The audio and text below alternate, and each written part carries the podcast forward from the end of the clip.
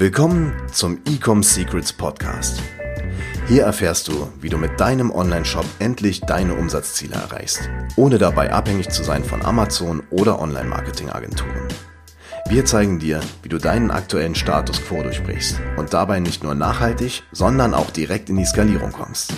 Und hier ist dein Host, Daniel Bittmann. Willkommen zu dieser neuen Podcast-Episode hier im Ecom Secrets Podcast. Und in dieser Podcast-Episode habe ich mal wieder einen Interviewgast mit am Start. Und zwar einen, der mir ganz besonders am Herzen liegt, den ich Anfang dieses Jahres kennenlernen durfte. Äh, wir hatten das ein oder andere Zoom-Gespräch. Wir haben uns getroffen in Griechenland auf der Insel Zakynthos zu einer wirklich High-Level-Mastermind. Und heute habe ich die Ehre, meinen guten Freund Juri Knetel hier im Podcast interviewen zu können. Wir werden darüber sprechen, wie er sein Spezialgebiet ausgebaut hat, und zwar wie man in osteuropäische Länder profitabel skaliert, damit über 15 Millionen Euro Jahresumsatz generiert, höchst profitabel. Er wird uns einmal die genaue Strategie erklären. Wir werden über sein Mindset sprechen. Wir werden äh, auch über diverseste andere Themen sprechen und kleiner Cliffhanger am Ende haut er nochmal ein richtiges Golden Nugget raus in ganzer Steve Jobs Manier. Uh, we, we have one more thing. Und bevor ich jetzt hier zu viel rumlaber, ich switch jetzt gleich auf Englisch. Wir haben das ganze Podcast-Interview auf Englisch aufgenommen, denn der liebe Jure kommt aus Slowenien. Und äh, ja, viel Spaß damit. So pumped to have you here on board on the podcast. Um, first of all, before we dive deep into all the topics, how are you today? Hey, hey, Daniel. Thank you very much for the invite. It's great. Uh, so um, today is awesome. Just preparing for Q4. A lot going on, and super excited to talk to you. How are you? I'm doing great. Thank you. So to give the listeners a little bit of uh, like background, how we met and so on. I think we met this year, like beginning of this year, actually, through a friend of us and uh, yeah yeah i think it was yeah yeah it was this year yeah or at the beginning of this year yes and, and since then we we met on uh, like on zoom calls we exchange our knowledge uh, and then lately we yeah. just attended we to a swim in the pool together yes yeah, yeah. we swam in the pool it was awesome yeah yeah so we already uh, spent a lot of time actually together i really like this so mm. um, you're based in slovenia right yeah, yeah. So for all the listeners, uh, Slovenia is a great country. I will definitely visit you. Uh, my goal is like within Q4, but let's see if it's feasible with the with the stress and so on. Awesome. Yeah, you. I um.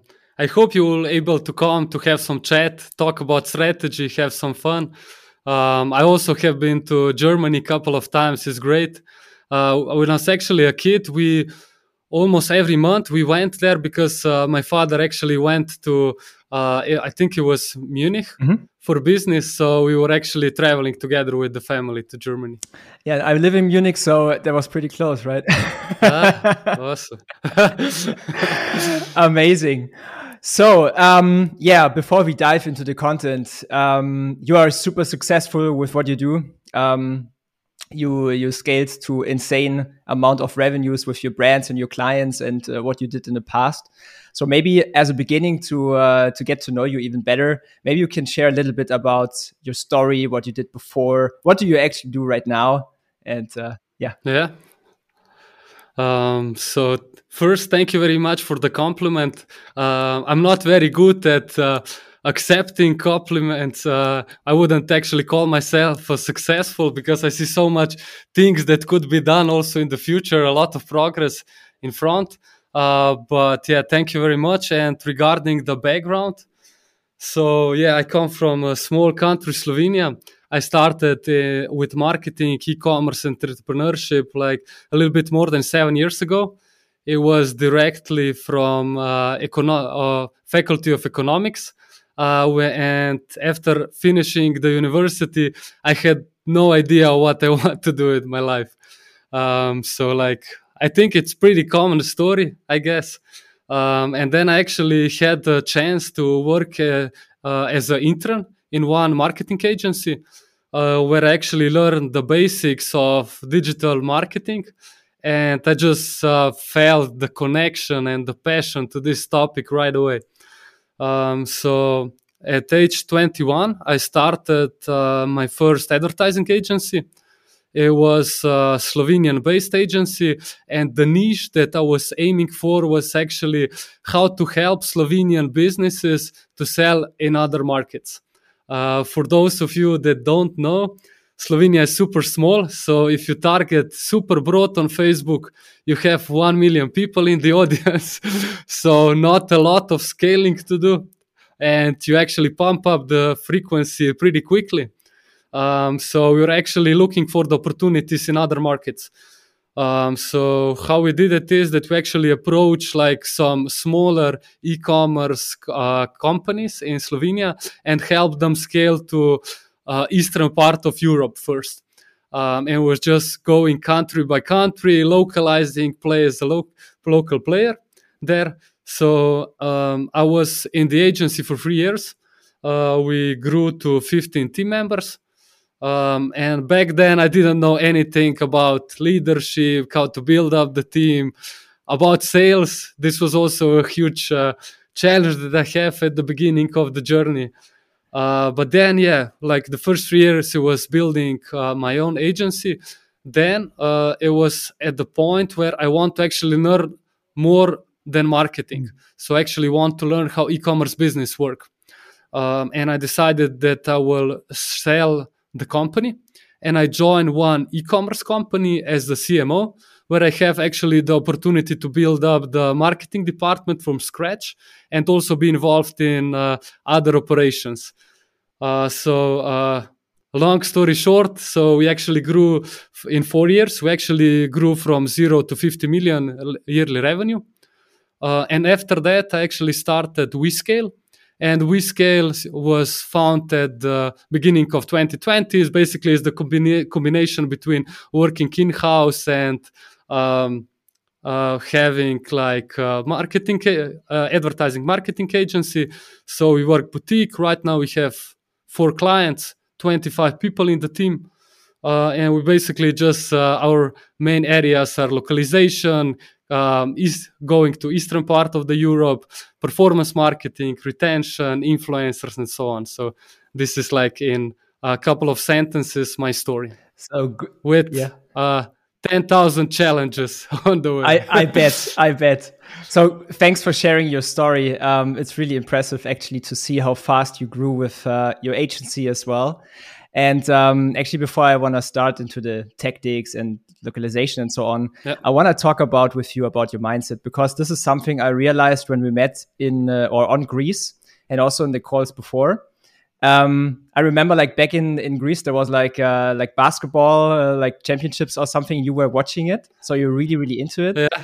And then when yeah. we were in the pool and we talked about uh, topics, then uh, I realized, okay, you're really working on yourself and you're always like want to be yeah like achieving excellence i had the feeling like like yeah. the famous basketball mm. players so mm. now you're leading a team of 25 people so maybe you can share a little bit about how you how you see entrepreneurship how you see your role are you more mm. like a leader or are you more like a boss or something so where, where, where where's the connection between basketball and your entrepreneurial yeah. journey yeah, I'm that entrepreneur where you delegates everything and just lay on the beach. That's me. No, just kidding.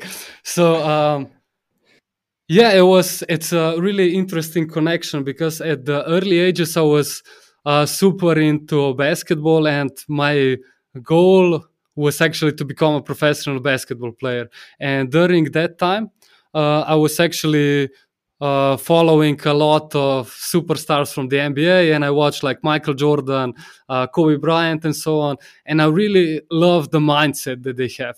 So like super competitive, and also when I did psychology test, actually the compet- competition was actually my number one strength that I mm. have. Uh, but I think it's not only external, like competing with others. I think from my point of view, it my in my case is like more competition against myself so just trying to be a better and better uh, version every day um, so yeah i i took a lot from from them i also still love to actually uh, look at some videos read some books uh, one of the favorite people that I actually follow is their personal trainer, Tim Grover, um, like reading his book, doing his program.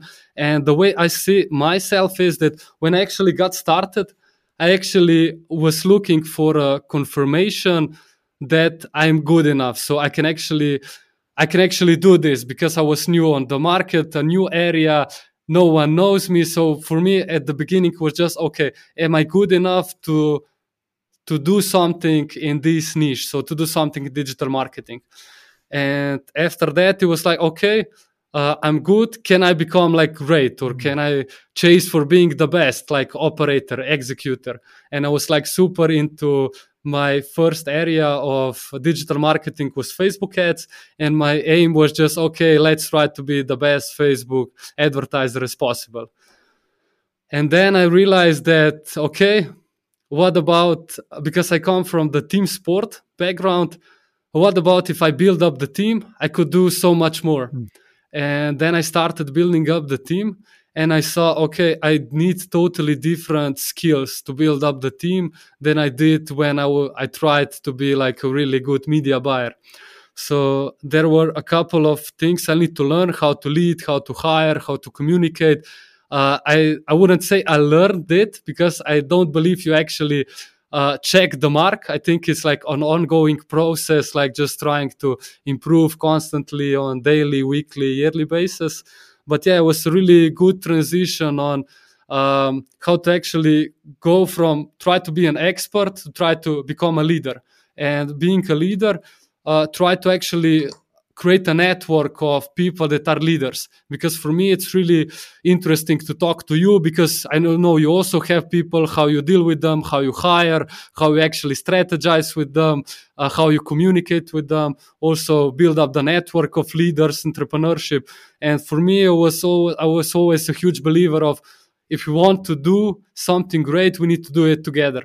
And was just trying to build up the right culture the right system to do to actually achieve the maximum potential or try to actually go through towards the maximal potential of each team member. So even i know that if we work together i know that we are go- not going to work together till the rest of our lives but let's on this journey that we have together although it might be like half a year one year two year five years whatever let's try to improve ourselves. Me as a leader maybe also as a leader and maybe also you as a um, expert. So it's just, I think it's really cool because I actually connected also with sports mm-hmm. because you need to train constantly. Otherwise, you're just uh, getting worse and worse. And I'm somewhere in between, between being like a captain of the team versus being the coach or something like that. So it's really, really interesting connection that I see. And how do you feel today in this,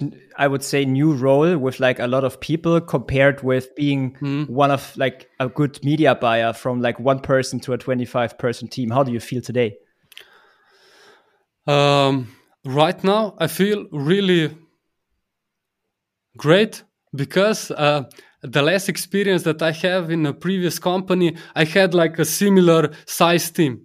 But looking at back, I felt like that I'm not ready. I was like afraid. I I was not I didn't know where to look for help. And I think one of the main challenges I, that I have was that I didn't ask for help. So I actually want to figure it out alone. And that was that was bad obviously obviously and I didn't have actually the skills to be to try to become a good leader. And it was an awesome experience for me, although it was super painful. Where painful where uh, when I left the company, and I know uh, I failed as a leader back then, and it was just a challenge for me how to go to the next story and become like a really good leader I wouldn't say that I'm a great leader, good leader, but I'm actually pointing in that direction. So I'm really grateful that I am in a position that I am. And I'm also really grateful that the people that are in the team trust me. Uh, to lead them because it's also it's not only from my point to trust them but it also is the other way around because i believe that each person have the freedom to choose their leader are you getting motivated when you see your team succeeding, like getting better with skills yeah. and so on? Yeah. Yeah. I'm super. Um, it's I don't know how it feels when you see a kid, uh, your child, uh, when they do something, but I believe it's something similar because um, I sometimes hire for expertise what they have and sometimes i hire for a potential that i see in the people. And the greatest feeling that i see is that when someone comes work in the company for half a year one year two year and then they actually really grow as a person they become a leader or they actually take over a department or they achieve some amazing results. So it's really fulfilling for me i would say. I totally resonate. I totally resonate. I have this awesome. exactly the same feeling. We hired the first hire was a, uh, a video editor in our company last year. Mm-hmm. and with zero experience in, in video and in creatives and so on and today he makes insane creatives. They're selling so much awesome. on Facebook, mm-hmm. and uh, yeah. I, I, love just to seeing people grow when you when you give them the mm-hmm. right time, the right uh, like the knowledge and the right training and so on. It's it's amazing. Daniel, I have a question for you. Yes. Would you say that you're good at giving them positive feedback or not? I tend to give more positive than negative feedback, I would say. Okay. For me, it's really hard yeah. to give like uh, not so easy feedback, so more on the negative side. Uh-huh. Um, but yeah. yes, I try. We are the same, I believe. Yeah. I always give um, when someone is doing really great stuff. I always like give them props and say yes, great job. Awesome, yeah. cool, great to hear. Cool. So I hear you are uh, we are like minded in the leadership. It's uh, I always when you have like those conversations, uh, not only in the podcast but also in the Zoom calls. I really enjoy the time. So mm. let's go to the juicy stuff. Um, okay. I think the listeners they're super curious. So to give you a context of the listeners, they're mainly from Germany, Austria, and Switzerland. Okay. So German speaking markets. Awesome. And often a big topic is that how they can i would say like scale internationally in other countries then of course like yeah. spain italy france and so on they're the obvious parts but not a lot of yeah. brands are trying it in the eastern countries so what would you say is the one of the biggest benefits if you are crack the code to sell in in croatia and so on in those countries yeah so um less competition, I believe. So it's like for the bigger, the western part is like um, there's a lot of competition, and you have like the CP, CPMs are higher, the CPOs, the ROAS is worse. You need to work a lot of the on the retention side, and uh, a lot of brands forget about the eastern part of the Europe, but you still have some really decent or big countries and a lot and really good like purchasing power that you can actually um, use or you're actually aiming for when you build up the e-commerce business. For me, uh, an eye-opening moment was when we actually did two million in one month in Czech Republic. Hmm. It was like an eye-opening. I never assume because I actually in my past I work a lot in US, Germany, France. There was the background that I have, so really super high budgets, uh, not that good, not that high ROAS, but uh, we were still in the targets, uh, targeting worldwide. We actually also did like some European based targeting, so EEA or Europe or going for Germany and so on. But we actually realized that if we localize some of the eastern part uh, eastern part of the Europe, you can still achieve really good numbers. Like for example, Poland, Czech Republic, Slovakia, Hungary. These are the markets that actually saw like the businesses doing between one to five million per month, which is like really decent numbers. If you have like I know that you can aim even higher in Germany because you have like a lot of population there. Uh, but I would still say that eastern parties are untapped markets mm-hmm. because uh, on where they are with the e-commerce, it's not that far like in Germany or France or Italy or Spain, something like that. But they still have the purchasing power, and there are a lot of developing brands there. And if you look at it, if you try, if you position yourself in like Czech Republic, Slovakia, and you do like three three million or one million two million something like that on the monthly basis. Imagine how many percentage of people you actually reach with them and how you can actually position yourself as a brand. Because with that you can build up the brand quickly because it's smaller markets. You have advertising uh, advertising space is cheaper because there's less competition. There's a lot of uh, word of mouth recommendation. And you can also you can position yourself better in the smaller markets uh, that are cheaper and build up the brand. And then you can actually achieve like super high profitability then and then open up a new market. Uh, we have like one example uh, so with one of our brands we actually grew from zero to 40 million yearly revenue in two years. So it's like uh, amazing amazing growth. I, I haven't seen anything like that.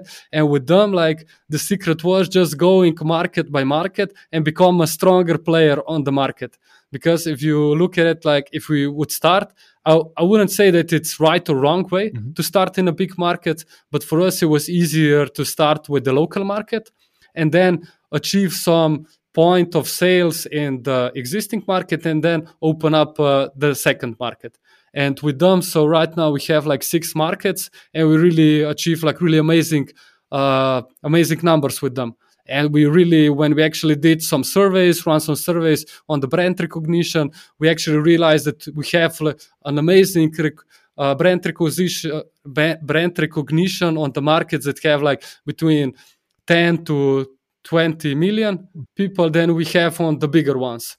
So i think it's also like untapped opportunity because there's also you can build up the brand and achieve some really good numbers with them okay i bet um, you said it's untapped so i bet there is a reason for it.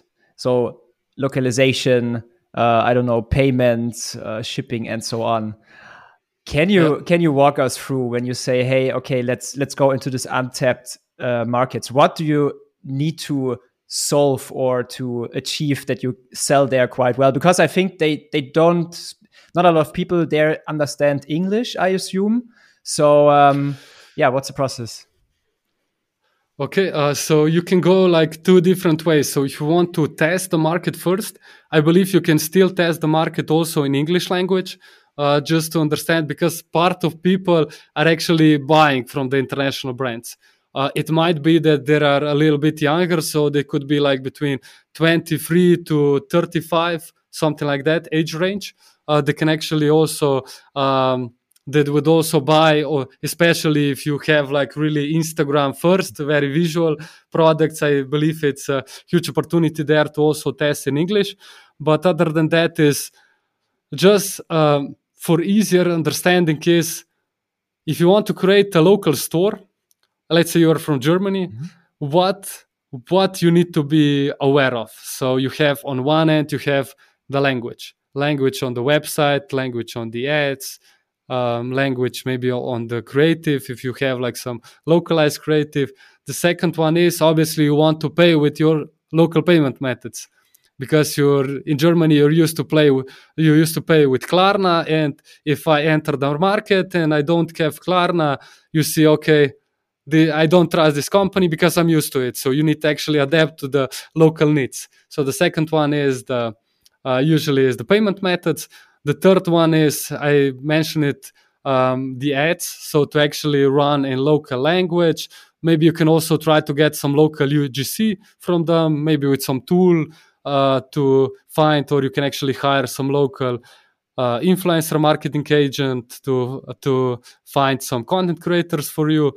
Um, the fourth one is observe what for me it's the easiest part is to observe what the biggest brands on the markets are doing and what they actually are also using for delivery because in some markets you have some delivery services that really are hated on that market mm. and people do actually don't want to accept packages from them because maybe packages get hurt uh, maybe they they last a lot of time to actually deliver the packages. So we usually also and try to understand which are the local local um, delivery services. It's not necessary to start with but it's something good to have down the road. Like within first three four months is something uh, good to implement uh, because it will affect you how many packages get delivered. It affect you affect your reviews because we have some examples where on the review side everything was right with the product.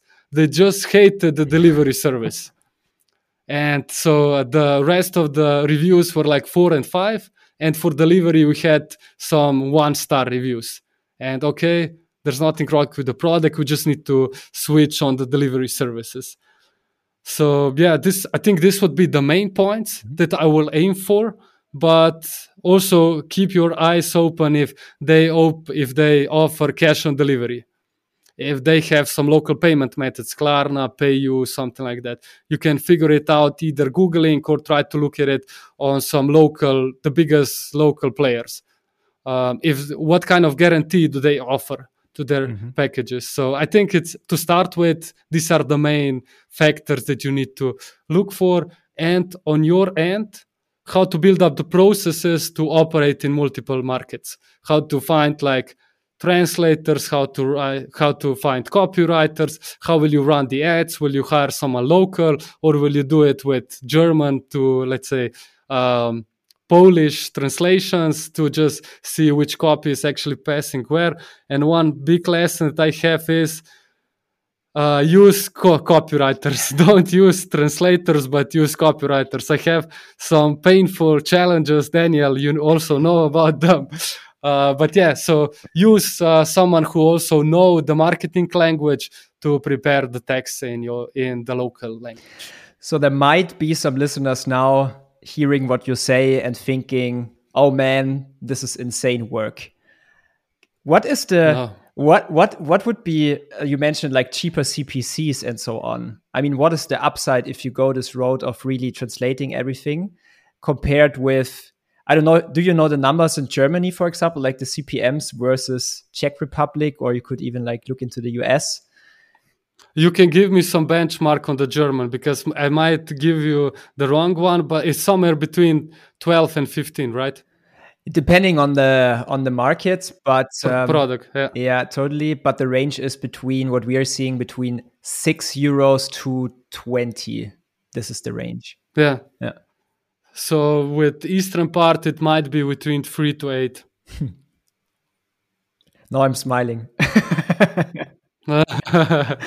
So this is really uh i'm i'm just imagine like your ads will be so much more profitable than if you run them in Germany or under or other uh, European countries. So this is like for me personally like the, the biggest upside you can have. Like you will be so much more profitable.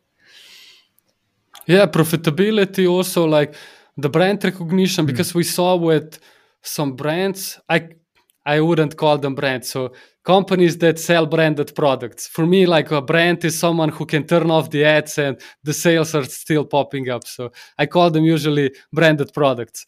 Um, so the way I see it is when you're actually in this eastern part of the Europe, when you're present in like for half a year, one year, so you have a lot of word of mouth, also a lot of organic traction, and it's much easier to achieve good results. Also, like the iOS change. The iOS change on the western part of the Europe was much more effective than it was on the eastern part because on the eastern part it's more Android focused. We had like some example, one company in France where we have like 40 to 50 percent of total or total uh, traffic that is coming come from the um, iOS devices, and we have some eastern part of the Europe where only 15% of the total traffic is coming from iOS devices. So it's like not that vulnerable yet. I don't know what's coming next, but uh, we actually didn't saw huge decrease on the attribution between like uh, the real results and uh, how actually the Facebook uh, is reporting them or Google or Google Analytics or something like that. Mm, that's quite interesting. I think in Germany right now we see like 30 to 40, sometimes even 50% less data in the ad accounts. And I had a, a, a call two or three weeks with uh, John Hagen from US, and he even told me, okay, mm-hmm. they have like 70 to 80% data loss in the accounts. Yeah. So US is crazy. Mm-hmm. Um, yeah, nice. Inter- yeah, it's interesting because uh, yeah, the way I see it is, you have more data. You have like uh, customers that want to buy the products. Maybe you need to. It's uh, sometimes it's also really um, a challenge when a company comes from like the western part or usa company and they need like for them they need like average order value of 130 or 150 for them to be profitable to aiming for this 2x ROAS or something like that. And eastern part because the advertising place is cheaper you can actually be selling products that could sell between 30 to 70 euros and still have like return on investment of three four or something like that. So it's it's really important, but you might change your uh, which are the top sellers pr- price policy or maybe if you sell in bundles also try to sell like on the single product. So maybe yeah this is something that i also didn't mention. Uh, the pricing or the bundles the top sellers might change when you actually enter the company that don't have like this huge purchasing power. They still will buy but maybe they will buy some other products that are the top sellers because you need the average order value super high in competitive markets for be profitable. On the more, less competitive markets you don't need that high of the aov mm, that's interesting. That would actually be my next question regarding the aovs so um, I'm, I'm not the expert on those eastern countries but i assume they would have a little bit less purchasing power than for example germany. Um, in Germany, like a typical AOV would be something between, I would say, 50 to 100 euros, even 120. Yeah. Would that be, for example, too expensive for, I don't know, Croatia? Is it like more on the on the 30 euros? Um, how high can you actually go? Mm-hmm. So I would say that uh, everything up to like 70 euros is still uh, impulse buy. Uh, higher than that, you might do some magic on the retargeting. but yeah, still you can actually you you can sell also more expensive products for sure. But I think the the sweet spot that right now we are aiming for is between 40 to 70. We have like one uh, one uh, project that also is so everything is the same. The uh, average order value in Germany is 80 and in like in Czech Republic is 60. So there was like 20 euros and everything is the price policy is the same but the german are actually i believe used to um, buy more products i guess. For them it's like what we see is that german people oh sorry in eastern part of the europe so usually the aov on the first order is lower like for the entry point and then when you work with some products for retention the aov just gets higher and higher and higher. So the entry level it's usually less but you still have uh, for the next purchases on the email marketing SMS, you still can see that there are really good AOVs. Mm-hmm. But if you know that you also have like lower cost per orders or cost per acquiring customers, it still works for you. And beside email and SMS marketing, did you ever use call centers as well to really phone call them? yeah a lot yeah. in the in the last yeah in the last company that i worked we had like really huge call center so it was first we um, I think the first what we did is we actually were calling them for the abandoned carts. I don't know if this is still legal or not. Not I, in Germany. I believe it's not. okay, yeah. it, it, was a long time ago, so I, I don't know what was the policy back then. So yeah, that was, and then after that it was yeah for the cross sales on the on the purchases. So we actually had like a call center for the eastern part of the Europe, and they were, I believe, they were actually making between 10 to 15 percent of the total revenue was actually generated from call center, and it was super profitable because you did you didn't have to actually pay for the advertising space. Yeah. And then you can even upsell them amazingly on the phone and can recommend products and so on. Yeah. Yeah, I have. Yeah, I have actually a friend. Uh, so one company that comes from Slovenia uh, I believe they do something like they, they were doing like 600 million per year and they were actually present in 27 different markets. And for them it was actually they're more traditional so it's like tele tv plus call center. Mm-hmm. and with them they they saw that people are they when they actually also introduced like the e-commerce store they actually saw that with the call center the aov was usually three to four times higher uh, when they were they were actually using the call center. So in the e-commerce store, the AOV for them uh, was like something like 700 euros. Sorry, 70 euros. Mm-hmm. And with uh, like call center, it was three to four times higher. So yeah, I believe call center work, especially if you deal with um, a little bit older generation. Plus, also if you have some product that could be sold for a higher AOV. Mm-hmm, mm-hmm. Yes, I assume. Mm-hmm. So when you would say, um, I bet we have some listeners here in the in the podcast who would think about scaling into Croatia and so on. What do you maybe have like two or three concrete tips or like step by step? What I don't know, like thinking about countries, thinking about uh, translating the store. How would you go from Germany to other countries in the Eastern European? Yeah, the first tip would be don't go to Croatia because, because you're dominating. that, no, no, no, no. It's not that. It's uh, just that the population is not that high. Plus, they're super, super demanding and they are really cheap. So they're not actually used to like. Uh, any premium products. If you have like a discount store, this is the place to go. But if you have like some branded products and want to build up on the retention side, don't go there. This is just the, the tip based on the experience. It might be wrong in some cases, but this is just the, my opinion. Uh, so regarding the going to other markets, what I would actually, what is usually the way is to go to to closer markets to your country. Because if I would be in Germany, I think my first choice would be Poland. Mm. This would be the first one, I believe, because it's still it's a little bit cheaper. Uh, you need to actually be aware that you need, I believe, PayU. They have something like P24 and cash on delivery regarding the payment methods, but other than that, it's not that many changes that you need to do. So uh, besides language. Uh, I believe you also have some uh, really good logistics routes mm-hmm. uh, to the country. So this would be the main, the first uh, option for me. But other than that, I would just try to understand. Okay, how big is the market? Is the market because if you're aiming somewhere, I would aim that the population is still higher than at least seven million, or try to aim for the countries that have like 10 million plus.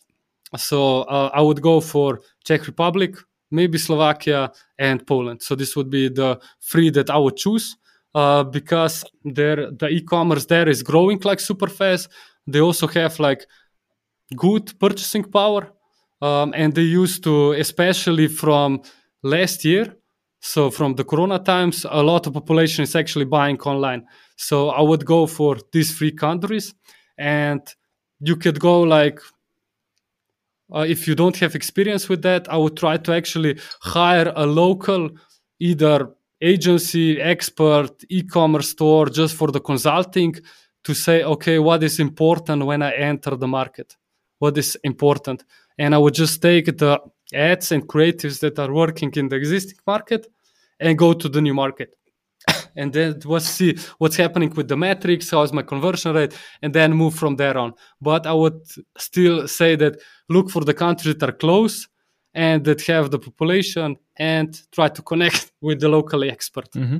Would you say the uh, consumer psychology is it's totally different to, for example, Germany uh, or of uh, Italy or something like compared. I often compare like U.S. market with German market. This is a completely different mindset.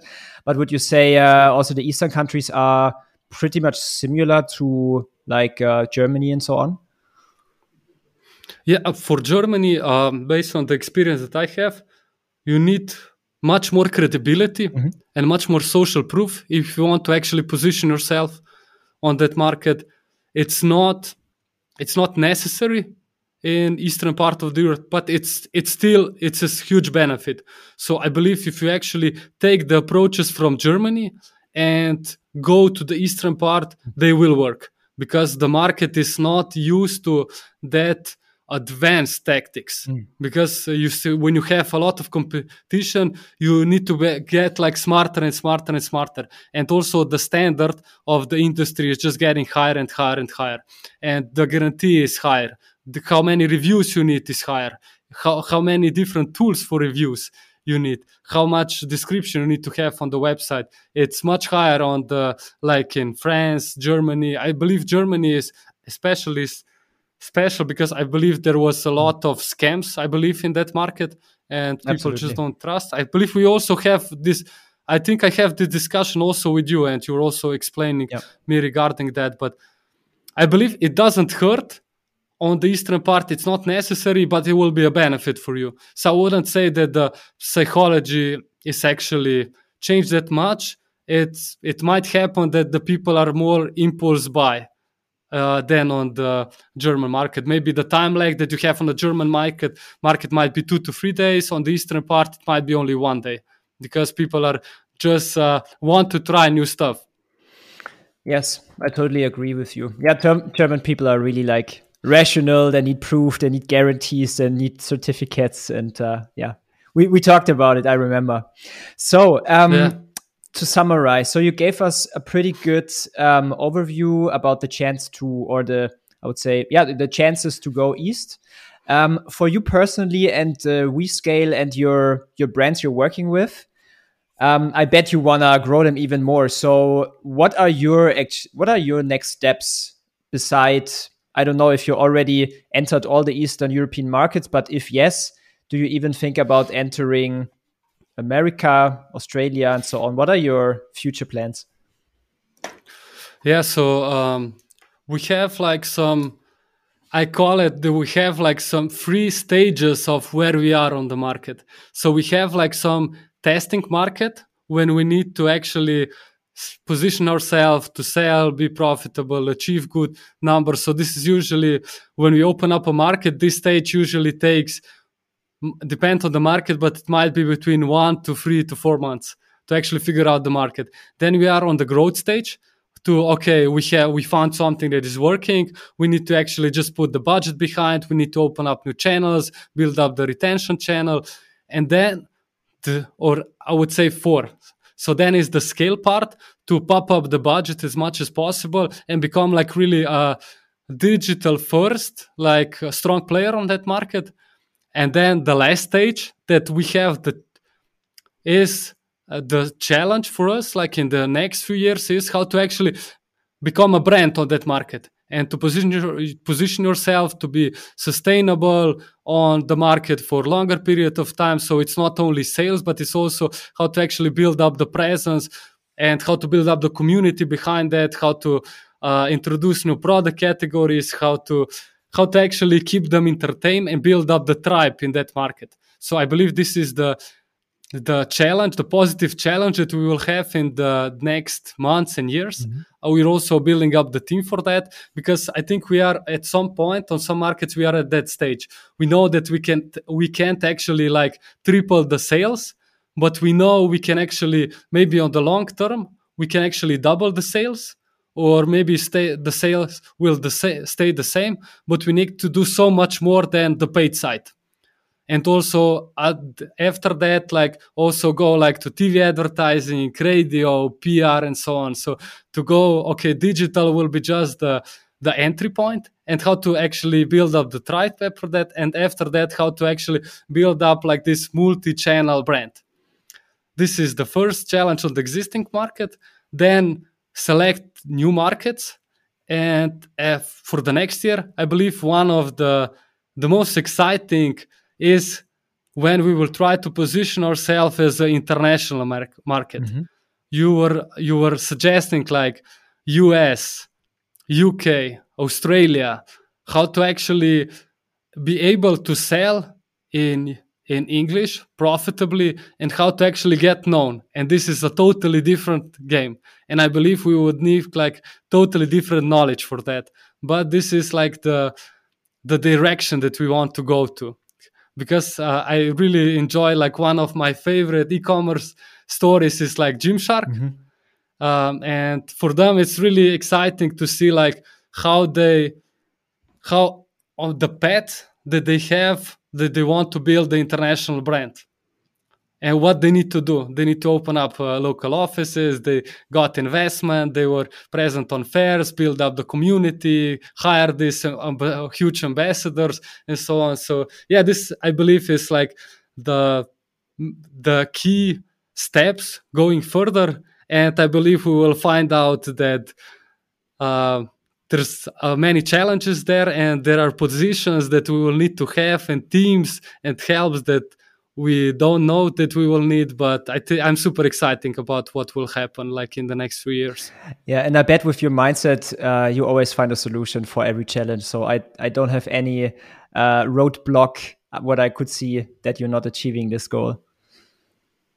Yeah for for me i think will be will we hire the right people and develop the right people at the right time this i think this will be the main plus also support with the processes. So yeah, I have a really I think it also helped when we were together in Zakynthos because there were so many people there and you saw like 15 different stories, mm-hmm. all of them great successes at different stages of their journey. And you see that there's so many ways. And there were a couple of people that were going through like super high nine figures and you saw okay these people are just thinking uh, in a totally different game so yeah it's really good to actually create a network to think, to think that way a lot of challenges on the way but a lot of a lot to learn also on that journey. I bet. Yeah i totally agree. And regarding your agency WeScale so you mentioned you have like four big clients right now. Um, what is your plan for WeScale? Would you even say okay i want to focus on those four brands. I want to open up and uh, take new brands what is the goal here? Yeah so um, thank you for the question. So um, the way we actually had this discussion during the summer so what we want to do is we want to actually position ourselves and work as a exclusive marketing partner for e-commerce brands in Europe. So the way we see it is that we will actually build up a really awesome marketing team that can also help beyond marketing with the strategy how to build up how to open the markets how to localize to to help businesses build up the um, build up the operations for the scale and to support limited number of partners and to build up multiple project with a certain partner. So we don't want to actually create our own e-commerce store or something like that. We want to be the best possible in the areas that we work with and partner up with companies to either like opening new markets build up the sales start something from scratch. So we have like um, in 14 in three weeks we have we will launch one product oh sorry one uh, e-commerce store that we built totally from scratch. So actually we choose the product we build the design we write down the copy choose the market build up the marketing strategy. So this is like the investment mm a test for the investment for the future because I want to see if we are able to do something like that. And I actually saw a really good future in this business model to actually to know how to how to set up something, so how to build like a really good quality products and to build up a huge uh, e-commerce store behind it. I believe if you know something like that, you have nothing to worry for the future. I totally agree. I mean, e-commerce yeah, last year was such a boost for the e-commerce uh, industry, and it keeps growing and growing and growing. So, totally agree. You choose, you have chosen a really nice path for the future and uh, your futures teams and so on. Cool, um, amazing content. I bet the people will love it. I will um, promote this episode um, on Instagram and everyone uh, everywhere, and I can already see their comments and their feedbacks um, I have the feeling that that was really valuable for the people here. When there is someone in, hey Daniel, yeah, sure. So sorry to interrupt you, but uh, maybe one thing that could be also um, valuable for the listeners is uh, maybe if I just give a little bit brief on the content creation process that we have. That that's like a typical uh, Steve Jobs move, like one last thing, one more thing, what do Let's do it. Let's do it. okay. I, I, promise I'll be quick. Take your time. Okay, cool. Um, so, uh, one topic that I believe is actually relevant for uh, every either marketer, e-commerce owner is how to actually build up the system behind to um, get enough creatives because once you scale i experienced this a lot in my journey so when i actually um, when I joined the e-commerce company as a CMO, I always have the struggle: do we have enough creatives? Mm. So what we have done is the first part was that we actually hired a shoot so a branded creative agency, and we said, okay, we need that many creatives. Okay, we we got the creative some of them work some of them wasn't and i say okay guys we need 400 creatives per month. And they say okay we can provide you 30 creatives per month. Okay guys this won't work for us. Okay then we found a partner that was able to produce like a lot of content um, and problem with them was the diversity of the content. So they have like one studio and one uh, the the studio was set up as a house but the environment behind was all the time the same. Hmm. okay so for the first few rounds it worked awesomely but then we hit the challenge when we actually um, the content was get, just getting the same the same. So we changed the actors obviously but uh, the diversity was the problem. And the system that we built in the previous company and i would also suggest if i believe you uh, talk about this in the previous podcasts uh, is to, to, leverage the power of ugc um, so uh, one system that we have and i can actually share it with you and highly recommend to build up something like that if you have the struggle of not having enough creatives is that you actually find like creators um, it could be either uh, influencers, photographers, or someone who is just good at creating content and hire them on the monthly basis to create content for you, not to post content, but to produce content for you. So um, if you are going to like six figures, seven figures, uh, I would actually recommend to build up the team of eight to 10 people that you can actually send the products to that you need, uh, that need photos and videos from. And then you can actually, your post production team, your video editors, your graphic designers can use for the ads, the website, and so on. This is like, it saves you a lot of time. Uh, it saves you a lot of money. It creates diversity, and trust me, it works. So if you find the right creators, um, negotiate, we deal with them. So how to find them is to test uh, as much as possible, plus to also see which creators your maybe competitors or some big players on the market, and ask them if they want to build the creatives for you, and make sure that you also get the rights to use these creatives either for the website and the ads.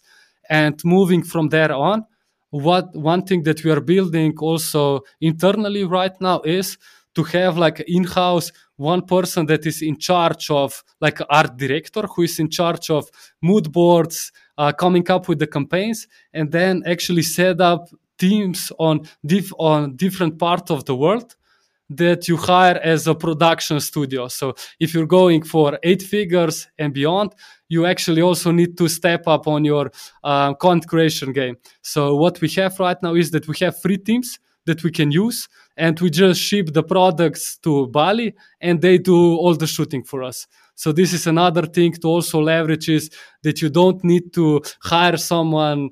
It's good to also have like in-house studio so uh, the speed happens, but also think about the diversity and also think about different uh, professional production that you can leverage with different teams apart of the world. And would you recommend some sort of like volume of content for different revenue stages of the business? Well, I would actually need to prepare for this question, but I can go from uh, the top of my head. So I can actually say, like, for one business that we have, so right now we invest, like, we do like 4 million per month with them. Mm-hmm and I believe so. The number of creatives that we get on the monthly basis is somewhere between 300 to 500, something like that. So it's the I would say 80% of them is UGC. So uh, it's not it's not that big on investment, but it works because we have like the businesses mostly paid social on the paid social side uh, and we use like professional shooting and so on for product launches, for some uh, special events campaign, for the website and so on. But yeah, I would start with if you are starting with and you have like 1,000 or a couple of hundred um, euros uh, of daily budget, I would say that start with having like five to 10 different creatives per week. And then just see, okay, if I add additional 10 creatives to test what happens. So also, if we produce like 500, we get 500 creatives, we don't use 500 for me, it was always how to create that many creatives that the media buyers won't be able to test them because the usual challenge is the other way around. Media buyers are just uh, having this frequency, having this uh, problem with, okay, we have five creatives and we need to do 20 variations from it. And uh, they just are just going through the same content over and over again and try to think about, okay, how can I create that many content that the advertisers won't be able to spend plus also how to leverage like the organic side of the social proof people posting the products influencers smaller influencers normal people and so on how to build up the community to create that social proof on the market and for your media buyers are you giving them some sort of uh, software to create uh, faster on the ads or do they do everything manually so uh, we play a little bit with imports, and uh, so with importing the ads, we use Magics also. Mm-hmm. I think it's a German tool, if I'm not mistaken. I think so. Magics, yeah. Uh, so we use that plus also one interesting thing that we are implementing. So we have this implemented plus also uh, our building on top of that is make sure when you have like this huge number of volume of creatives to build up the system for reporting. Mm-hmm. Uh, it's really important to have like a structure naming system for the ads and the creatives for you to quickly understand what's working on the overall. So not only to understand what's working on the ad set level, but to also working what's working on the country level. Which creatives are performing well on the retargeting? Which creatives are performing well for prospecting? Which are performing well for the retention side? So make sure that you have like um, template for naming that you can use to be able to extract either in Google Sheets, Google Data Studio, or whatever to understand what is um, what's performing and what's not, and then make sure that this is not used only with your media buyers, but make sure that also your video editors, your graphic designers, your influencer marketing specialists understand this report so they know what kind of creatives work and based on that it's a learning system for them okay i tried this this this this didn't work let's try something else. Or this did work let's try something similar. Make sure to create this uh, knowledge sharing system uh, towards the whole marketing department. Also make sure your email marketing understand what is working on the creative side that's the Jure I know, always over delivering. I love it. cool. So that was an amazing tip um, for the end. Um, yeah, we, we already implemented to our uh, agency a couple of weeks and months ago. So I totally agree. Awesome. That's working amazingly well. Um, so for all the listeners, I bet some of them are super pumped right now.